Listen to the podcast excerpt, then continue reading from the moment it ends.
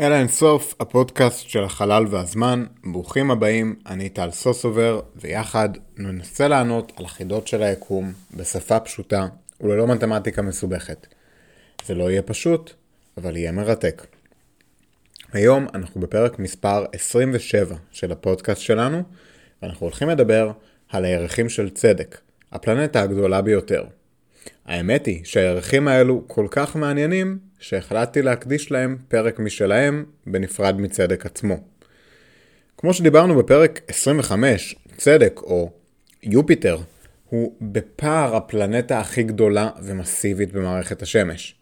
זה אומר שיש לו שדה כבידתי חזק מאוד.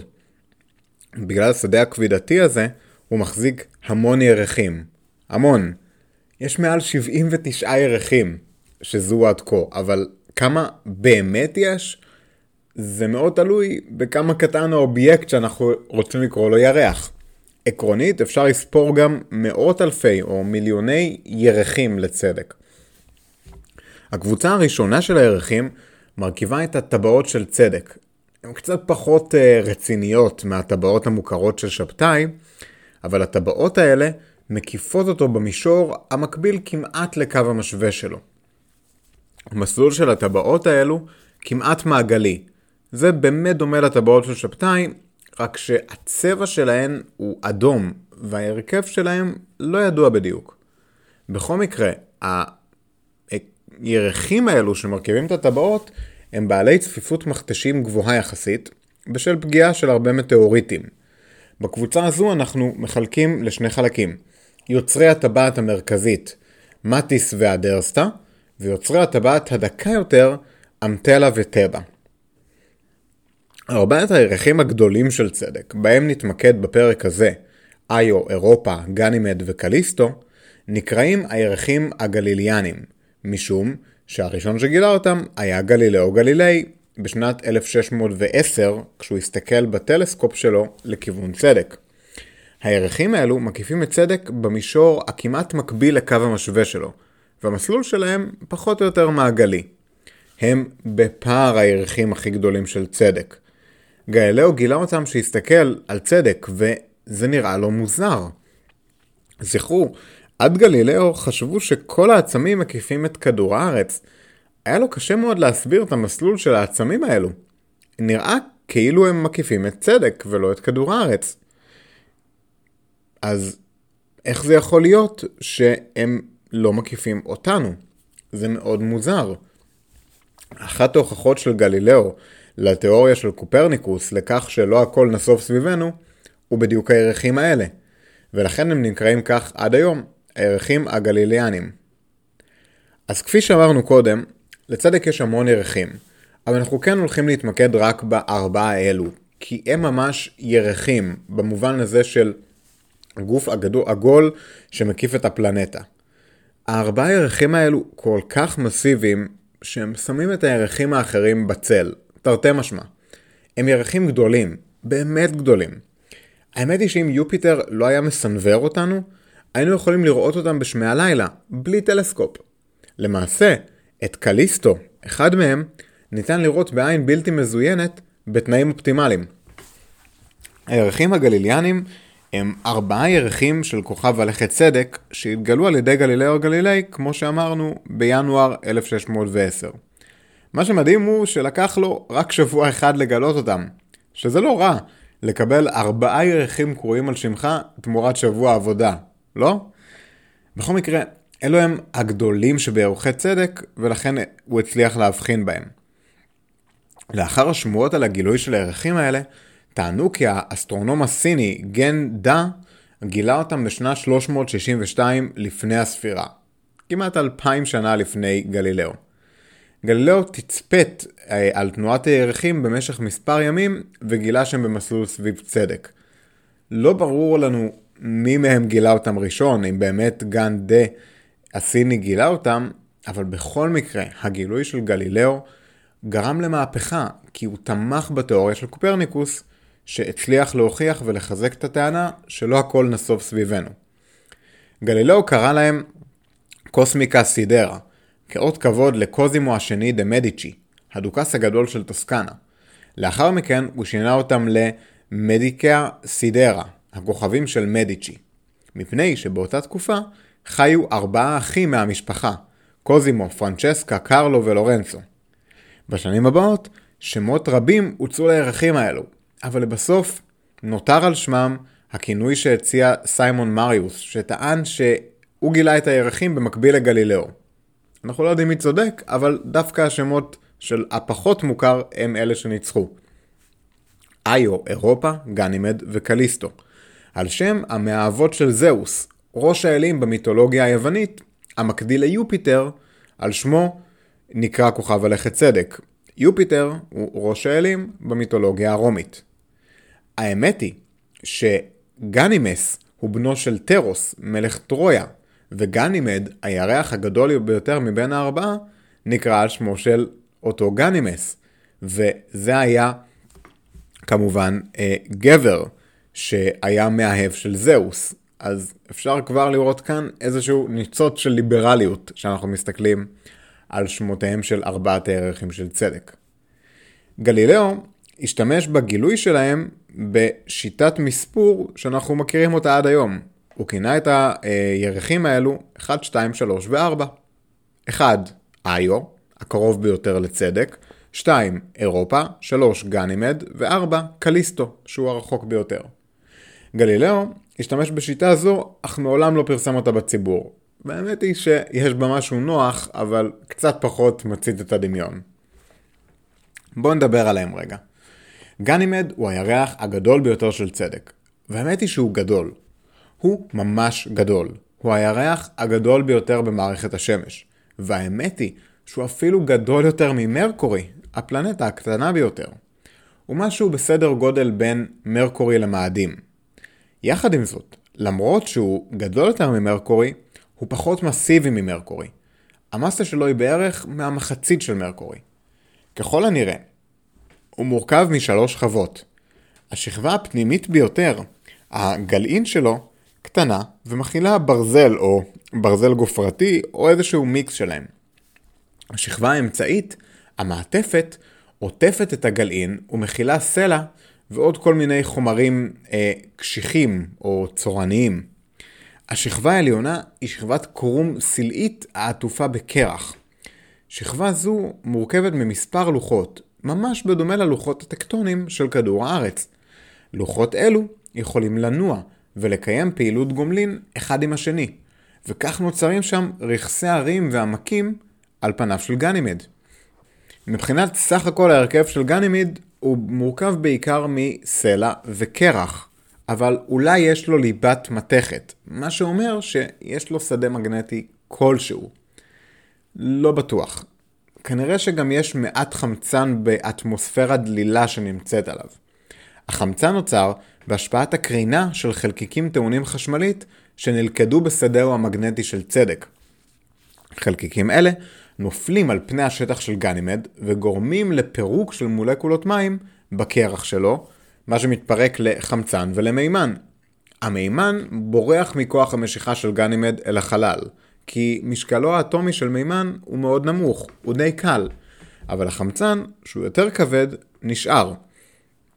כך נוצרה, על פני גנימד, שכבת חמצן דקיקה, המהווה אטמוספירה. פני השטח מצולקים במכתשים, עקב פגיעה של מטאוריטים, אך הם שונים מאלו של הירח שלנו, הם הרבה יותר שטוחים. בנוסף קיימים על פני הירח ערים, עמקים ונהרות לבה עתיקים. לא ברור מה המקור של הסדקים שעל גנימד, אבל ככל הנראה הם נובעים מכוחות גאות ושפל, שהם עצמם נובעים מכוח הכבידה העצום של צדק, צדק עושה מסאז' לגנימד ומעצב אותו. העיוות של הירח יוצר סדקים ענקיים על פני השטח שלו. מדובר על שילוב של כוח המשיכה של צדק, וכן של יתר הירחים שמדי פעם עוברים קרוב לגנימיד. האמת היא שיש לו עוד פיצ'ר מעניין. יש לו אוקיינוס של מים נוזליים. גילו את זה באמצעות שילוב של תצפיות מטלסקופ החלל האבל, וכן מערכות מתמטיות של השדה המגנטי שלו. הוא לא היחיד מהערכים של צדק, כמו שנראה, אבל שיש להם מים נוזלים, אבל זה התחלה יפה. נדבר על קליסטו. קליסטו הוא הירח השני בגודלו של צדק, והוא קטן יותר מגנימיד, אם כי הוא עדיין די רציני. אני אוהב לזכור אותו כאח הקטן של גנימיד, כי הוא מאוד מאוד דומה לו כמעט בכל התכונות. פני השטח של קליסטו הם לא סימטריים. חצי הכדור פונה עם כיוון התנועה כהה יותר מהשני, מצב הפוך משאר הירחים. החצי הכדור הפונה לכיוון התנועה עשיר בגופרית דו-חמצנית, ואילו החצי השני בפחמן דו-חמצני. מכתשים רבים, כגן, אה, כגון לופן, עשירים מאוד בפחמן דו-חמצני. ובסך הכל אפשר להגיד שההרכב הכימי של פני השטח שלו, במיוחד באזורים הכהים, דומה להרכב של אסטרואידים. פני השטח שלו, שנמצאים מעל אה, ליטוספירה או שכבת אה, קרקע של קרח, הם יחסית מכילים הרבה מאוד קרח, והעובי שלה הוא בין 80 ל-150 קילומטר. נעשו כל מיני מחקרים מסביב לצדק על השדה המגנטי שלו, ונטען שבעומק של 50 עד 200 קילומטר אמור להיות גם בקליסטו איזשהו אוקיינוס מלוח. התברר כי קליסטו מגיב לשדה הרקע המגנטי של צדק בנומה לכדור מוליך בצורה מושלמת. במילים אחרות, השדה לא מצליח לחדור לתוך הירח, כיוון שככל הנראה יש פה שכבות נוזל בעלות מוליכות גבוהה, שעוביין לפחות עשרה קילומטר. קיומו של אוקיינוס הוא יותר סביר אם המים מכילים כמות קטנה של אמוניה או חומרים נוגדי קיפאון אחרים בשיעור מסוים ממשקלו. על סמך מדידות שונות, נראה כי החלק הפנימי של קליסטו, הנמצא מתחת לשכבת הקרקע ומתחת לאוקיינוס המשוער, איננו אחיד או משתנה במידה רבה. לפי מידע שנאסף על ידי גשושיות שעברו ליד, החלק הפנימי מורכב מסלעים דחוסים וקרח, כאשר כמות הסלע הולכת וגדלה עם העומק. כלומר, הדיספרופורציה הזאת היא חלקית. הצפיפות ומומנט אה, אה, ההתמד עקביים עם קיומה של ליבה כלשהי. הרדיוס של הליבה הזאת הוא קטן יחסית, בערך 600 קילומטר. והאמת היא שקליסטו גם טיפה יותר מיוחד מאחרים. מעבר לזה שזמן הסיבוב העצמי וזמן ההקפה שלו מתואמים, מה שמוביל לכך שצד אחד שלו פונה באופן קבוע לצדק, קליסטו הוא החיצוני מבין ארבעתם. ואת האמת היא שהוא ממש ממש רחוק מצדק. הוא סובב את צדק ממרחק של מיליון שמונה מאות שמונים אלף קילומטר, שזה פי 26.3 מהרדיוס של צדק עצמו. מסלול זה גדול משמעותית ממסלולו של גנימיד, הירח הקרוב ביותר, הסובב את צדק במרחק של כמיליון קילומטר. כתוצאה מהמרחק הגדול מאוד שלו, הוא מושפע מעט מאוד, אם בכלל, מכוחות המשיכה של הירחים האחרים שמקיפים את צדק. הבידוד הזה של קליסטו משאר הירחים גורם לכך שכוחות הגאות הפועלים על פני השטח שלו חלשים יותר. ההשפעה החלשה הזאת היא מובילה לכך שהוא פחות משתנה מהירחים האחרים. זה משנה את המבנה הפנימי שלו וכן את ההתפתחות שלו. המרחק הגדול שלו מצדק משמעותי גם מבחינת שטף החלקיקים הטעונים חשמלית המגיעים מצדק. הוא מקבל הרבה פחות. גם הקרינה הנובעת משטף זה משפיעה פחות עליו. לשם השוואה, השטף שמגיע לאירופה, ירח אחר שנדבר עליו, גדול פי 300. הירח השלישי בגודלו של צדק הוא איו, הוא מקיף את צדק כל 42 שעות. זריז מאוד. האמת היא שאיו מאוד שונה מהאחרים. כשצילמו את איו בפעם הראשונה, ראו פני שטח מוזרים.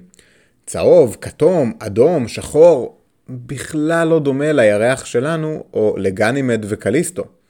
תחפשו בגוגל ארבעת הירחים של יופיטר. הוא הירח היוצא דופן. ב-100%, ישר תשימו לב אליו. הוא נראה שונה לגמרי. נראה שאין לו מכתשים גדולים וצבע אפור כמו הירחים האחרים. הזמן ההקפה שלו שווה בדיוק לזמן הסיבוב שלו גם כן, מה שנובע מכוח המשיכה החזק של צדק, אשר נעל את סחרורו הצירי של איו, עד שהוא בעצם מראה לו רק צד אחד כל הזמן. בהשפעת כוחות הכבידה של צדק ושאר הירחים הגליליאנים, נוצרו כוחות גאות ושפל רבים המשפיעים לעיוות משמעותי באיו. ההבדל הזה יכול להגיע ל-100 מטר בין שיא הגאות לשיא השפל. התנודות האלה בליבת איו גורמות ליצירת חום רב מאוד. החום הזה התיך את הגרעין הפנימי של איו, וכתוצאה מהתכת הגרעין הפנימי, הירח הזה כולו עשיר בפעילות געשית. האמת היא שאיו הוא הגוף הפעיל ביותר במערכת השמש מבחינה געשית, והתזות של הלבה שלו מגיעות לגובה של 300 קילומטר מפני השטח שלו. פעילות זו היא הגורם העיקרי לגוון הצהבהוב שלו. על פי נתונים הידועים לנו, איו בעיקר עשוי מסלע מותח, וכן יש לו גרעין מתכתי מסוים. גשושית המחקר גלילאו מצאה כי איו כמעט שלא נפגע ממטאוריטים, אבל יש פה כמות גדולה של הרי געש פעילים, ואפילו יש לנו תמונות של התפרצויות של הרי געש. על איו. הקרינה החזקה סביבו פגעה במכשור של גלילאו והובילו לסיום המשימה שלו למען האמת. הבדיקות סביב אינפרה אדום של איו הראו שאין עליו מים בכלל. לעומת זאת, העלו את האפשרות שעל פני השטח שלו יש גופרית. זה גם מתאים לצבע הצהוב. בכל מקרה, עוצמת הגאות הפועלת עליו בהשפעת כוח המשיכה של צדק היא מאוד מאוד חזקה. מנגד, צידו השני של הירח מושפע מכוח המשיכה של הירחים אירופה וגנימיד.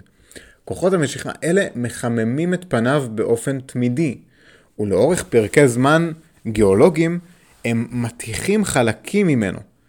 ושוב, אנחנו רואים עוד ועוד התפרצויות געשיות עליו. לכן, זה המקום הראשון שראינו בו התפרצויות געשיות בזמן אמת. הראשון, שהוא לא כדור הארץ. איו הוא גוף גיאולוגי חי. האמת היא שהוא הגוף הכי פעיל, כמו שאמרנו קודם. תמונות בהפרש של כמה חודשים מראות פני שטח שונים לגמרי. איו, כמו גנימיד, מקושר מגנטית ליופיטר. זה אומר שחלקיקים מאיו ומגנימיד כל הזמן פוגעים ביופיטר. הם יוצרים משהו הדומה לזוהר הקוטב בכדור הארץ. אפשר לראות אותו אם מסתכלים באור בטווח האולטרה סגול. וזו מעין טביעת אצבע של הירחים האלו על צדק. הירח הרביעי בגודלו, הקטן ביותר, הוא אירופה. אירופה יותר קטן מהירח שלנו במקצת, והוא מחזיר המון אור. כמעט את כל האור שפוגע בו הוא מחזיר. זאת מכיוון שהוא עטוף בשכבה של קרח. בקרח הזה אין שום מכתש. מה שהוא שיטח את אירופה. כמו נוגה למשל, שם פעילות געשית חזקה מאוד יצרה פני שטח אחידים. אבל באירופה, בניגוד לנוגה ובניגוד לאיו, אין פעילות געשית. יש רק קרח. אז מה שיטח את אירופה? כנראה שמתחת לשכבות הקרח של אירופה יש מים. המים האלה שומרים על הקרח עצמו חלק. אבל האמת היא שהחלק הזה לא מדויק. כי הקרח הזה לא בדיוק חלק. יש לו כל מיני פסים, אבל הוא בגודל מאוד לא אחיד. הפסים האלו, במבט ראשוני, נראים כאילו חייזרים ציירו אותם. זה מוזר. האמת היא שהפסים האלו הם תוצאה של תנועות מתחת לקרח, הקרח המקיף את אירופה. מתחת לקרח הזה יש אוקיינוס עצום של מים נוזליים. מדובר על הרבה יותר מים מכל המים בכדור הארץ. רוב מה שהוא לא מים באירופה הוא סלע של צורן, בדומה לכדור הארץ וליתר הפלנטות הסיליות. אם יש שם סלע צורני הנמצא באינטראקציה עם מים נוזליים, הרי שהאוקיינוס הזה אמור להיות מלוח. בנומה לאינטראקציות של קרקעית האוקיינוס עם המים בכדור הארץ, שיצרו את האוקיינוסים המלוכים שלנו. זה אומר שיכול להיות שיש שם את אבני היסוד להיווצרות של משהו בקרקעית האוקיינוס. כמובן שאין לנו תצפית ישירה לשם, כי זה כמה מאות קילומטרים בתוך קרח ואוקיינוס, אבל יכול להיות, יכול להיות, שיש באוקיינוס הזה חיים, ועל זה נדבר בפרק הבא. אוקיי חברים, בואו נסכם את הפרק. היום דיברנו על הירחים של צדק. האמת היא שצדק היא פלנטה כל כך גדולה ומסיבית, שיש לה המון ירחים, כמה עשרות לפחות. וכנראה שיש עוד כמה מאות אלפי ירחים קטנים, סלעים קטנים, המקיפים את צדק. גלילאו הראה שארבעת הירחים הגדולים מקיפים את צדק, ולא את כדור הארץ, וזו אחת ההוכחות לכך שאנחנו לא במרכז היקום, ולא הכל סובב סביבנו. ארבעת הירחים של גלילאו מורכבים בעיקר מסלע וקרח, אבל בגנימיד יש ליבה מתכתית, שכנראה גם יוצרת שדה מגנטי. קליסטו דומה לגנימיד, אבל רחוק יותר. איו מאוד מיוחד, יש לו צבעים מדהימים, והוא האובייקט הכי פעיל געשית במערכת השמש. זהו גם המקום היחיד שהצלחנו לצלם בו הר געש מתפרץ בזמן אמת, למעט בכדור הארץ. בנוסף התגלו עוד עשרות ירחים, קטנים יותר, חלקם קטנים, מאוד, חלקם סתם סלעים. בכל מקרה, הרבה יותר קטנים, אפילו הגדול ביותר מביניהם, קטן משמעותית מהביג פור שלנו. הביג פור האלה הם גנימיד, קליסטו, איו ואירופה. אירופה הוא המיוחד מכולם, המעניין מכולם, כי הוא כנראה, בוודאות די גבוהה, מכיל אוקיינוס עצום של מים נוזליים, וככל הנראה לא רק מים נוזליים, אלא עוד רכיבים שיכולים לאפשר את ההיווצרות של חיים באירופה. האם יכול להיות שכל כך קרוב אלינו במערכת השמש יש צורות חיים נוספות? נדבר על זה בפרק 29 של הפודקאסט על החיים באירופה, על אחד הירחים הכי מעניינים של הפלנטה הכי גדולה במערכת השמש, יופיטר. תודה רבה רבה לכם על ההקשבה. הפודקאסט של אין סוף הוא יוזמה שלי להנגשה של חקר החלל לכולן ולכולם, ללא הבדל גיל, ידע מתמטי או כל הבדל אחר. הסקרנות היא של כולנו, וכיף להמשיך לגלות דברים חדשים. אני תמיד שמח לשמוע משוב ולקבל פידבק על הפרקים, וכן לענות על שאלות שלכם. לכן יש לכם בנוט של הפרק פרטים ליצירת קשר איתי, וכן מידע כללי. מוזמנים להיכנס לעמוד הפייסבוק שלנו, אל האינסוף, לשאול שם שאלות, לכתוב תגובות, אנחנו מאוד נשמח. הפרק הזה, כמו יתר הפרקים האי-זוגיים, הוא פרק העוסק בסביבה הקרובה, בשכונה שלנו, כמו מאדים, יופיטר. בפרקים הזוגיים אנחנו מדברים על רעיונות גדולים יותר בפיזיקה, כמו חומר אפל ואנרגיה אפלה. יש בכל מקרה עוד כל כך הרבה דברים לחקור ולדבר עליהם. יש המון מה לדעת, הסקרנות לא יודעת גבולות, וכיף לדחוף את הגבולות שלנו. הפודקאסטים האלו זמינים עבורכם חינם בכל אתרי הפודקאסטים האהובים עליכם, אפל פודקאסט, גוגל פודקאסט, ספוטיפיי, בכל מקום בו אתם שומעים פודקאסטים. פרק כמו זה לוקח כמה עשרות שעות של עבודת מחקר, הכנה, הקלטה ועריכה, והפודקאסטים מוגשים לכם בחינם ומתוך מטרה אישית שלי להביא את חקר היקום לכולם ולכולן. אם אהבתם, בבקשה שתפו עם ארבעת הירחים הגדולים בחיים שלכם. כולנו מוקפים במאות או באלפי אנשים כל הזמן, אבל מי הם הארבעה הגדולים ביותר והמיוחדים ביותר? שתפו איתם. ועד הפעם הבאה, ושוב, תודה רבה לכם על ההקשבה. שלכם, טל.